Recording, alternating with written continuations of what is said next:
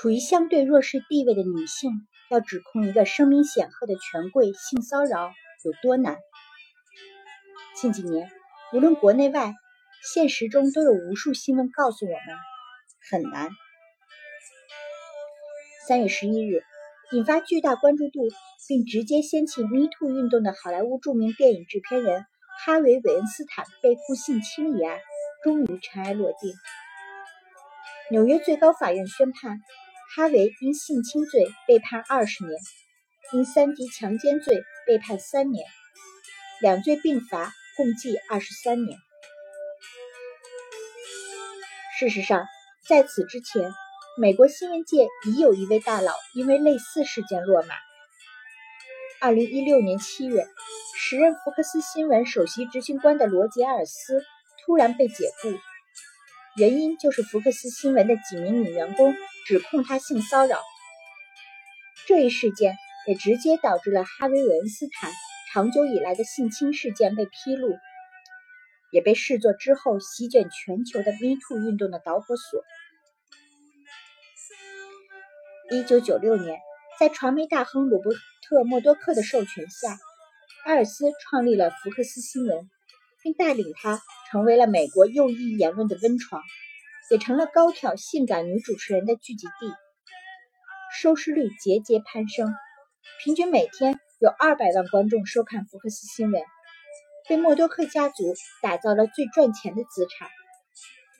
据说，默多克家族三分之一的资产都是由他创造的。二零一六年美国总统大选时，因为是特朗普的宣传主阵地，福克斯新闻的影响力达到顶峰。过去两年，艾尔斯的故事被拍成了纪录片《芬奇与征服》、《罗杰·艾尔斯的故事》和电视剧《最响亮的声音》，但他们更多的是介绍艾尔斯如何掌舵福克斯新闻的丰功伟绩，并未触及到让其声名狼藉的性骚扰事件本身。而去年底上映的电影《爆炸新闻》则首次将罗杰·艾尔斯性骚扰事件搬上大荧幕，从而串联起艾尔斯完整的一生。艾尔斯对待内部的女性员工极尽物化，他常常挂在嘴边的一句话就是：“我们是视觉媒体。”他让女主持人在镜头前秀出他们的大腿，还特意将主持人上镜时的播报台换成透明桌子，以让其美腿一览无余，进而提高收视率。同时，这些女主持人都被建议穿上更显露身材的衣服，低胸紧身短裙更逐渐成为了她们不成文的标准工装。而早在一九六零年代，艾尔斯在行业里初露头角时，就已经开始利用权力性侵女性下属了。除了题材，爆炸新闻最吸睛的当属其演员阵容，他囊括了查理兹·塞隆、尼克·基德曼、马克·特罗比三大女神，他们分别饰演了三位身份不同、状态不同，也不同程度受到过艾尔斯骚扰的女主持人，从而更全面地展现了不同受害者的思虑和反应。首先是由基德曼饰演的格雷琴·卡尔森，这位在福克斯新闻工作了十一年，曾当选过美国小姐的昔日当红主持人，二零一三年从节目《福克斯与朋友们》的主持位置上被撤了下来，调去了没什么人看的午间档，薪水也由此降低。据卡尔森说，原因就是他拒绝了艾尔斯的求婚。卡尔森在节目中溯源出镜，代表发表反对国际女同日物化女性的声明。节目结束后，艾尔斯对他说：“没人想看一个更年期的中年妇女在镜头前流汗。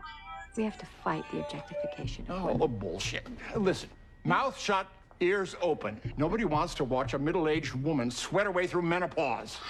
Not on national fucking television. Thank you for the advice. 被福克斯新闻开除后，卡尔森成了第一个站出来指控艾尔斯的人，并保留了录音证据，从而给艾尔斯致命一击。本片主角赛隆饰演的梅根·凯利则是福克斯新闻当时的头牌，也是电影中可以与艾尔斯这个反派相匹敌的人物。但虽然也曾受到过后者的骚扰，但因为有着要着守护的事业和团队，他在是否站出来的问题上有太多需要权衡和纠结的地方。罗比饰演的职场新人凯拉则天真懵懂又野心勃勃，他对福克斯新闻的种种弊病心知肚明，且照单全收。他甚至还主动穿上性感短裙，扮演起一个符合男性要求的芭比主播的形象。在他心目中，这么做或许不正确，可为了职场晋升，也算无伤大雅。爆炸新闻最令人面红，也最令人切齿的时刻，就是凯拉被邀请到艾尔斯的办公室。艾尔斯对他承诺将帮助他在事业上的发展，代价就是需要向艾尔斯展示他的忠诚。于是，在老迈且肥胖不堪的艾尔斯面前，凯拉不得不一再把自己的裙子拉高，直到露出白色底裤。不同于凯莉和卡尔森，凯拉是一个完全虚构的角色，但却更具代表性。据说这一角色是凝聚了很多事件受害者经历而生。或许人人都是凯拉，他们认为顺从和忍气吞声是保住工作的唯一方法。这也解释了为什么那么多人迟迟不站出来。直到职业生涯已经断送后而背水一战的卡尔森对艾尔斯提出性骚扰诉讼，事件持续发酵，最终有二十多位福克斯新闻的女性员工站了出来，当然也包括凯莉和凯拉，这件事才暂告一段落。所以，这也让爆炸新闻显得立场有些摇摆。这部电影没有塑造一个英雄，也不敢塑造英雄。尽管被解雇的第二年，已然臭名昭著的艾尔斯就因病去世，但他在离开福克斯新闻时拿走了四千万美元的赔偿金，卡尔森在最终的和解中也获得了两千万美元的赔偿金。更讽刺的是，电影最后出场的福克斯集团大 boss 鲁伯特·默多克，更是某种程度上被塑造成了一个英雄角色。他开除了艾尔斯，并在那些受到性骚扰的女员工支付了赔偿金，皆大欢喜。只有凯拉在一片欢呼声中将自己的工牌丢进了垃圾桶，阔步走出了福克斯新闻，做出了一点反抗。他明白，权力的中枢仍然掌握在男人手里。Or can I make it different？ 整个影片，三位女性只有一次同框，这也是全片最具玩味的镜头。她们共同乘坐电梯，望着那代表着艾尔斯办公室的二层按键，却相对无言，各怀心事。同为受害者的她们，却难以团结在一起。所以，或许不是电影不够好，而是现实太糟糕。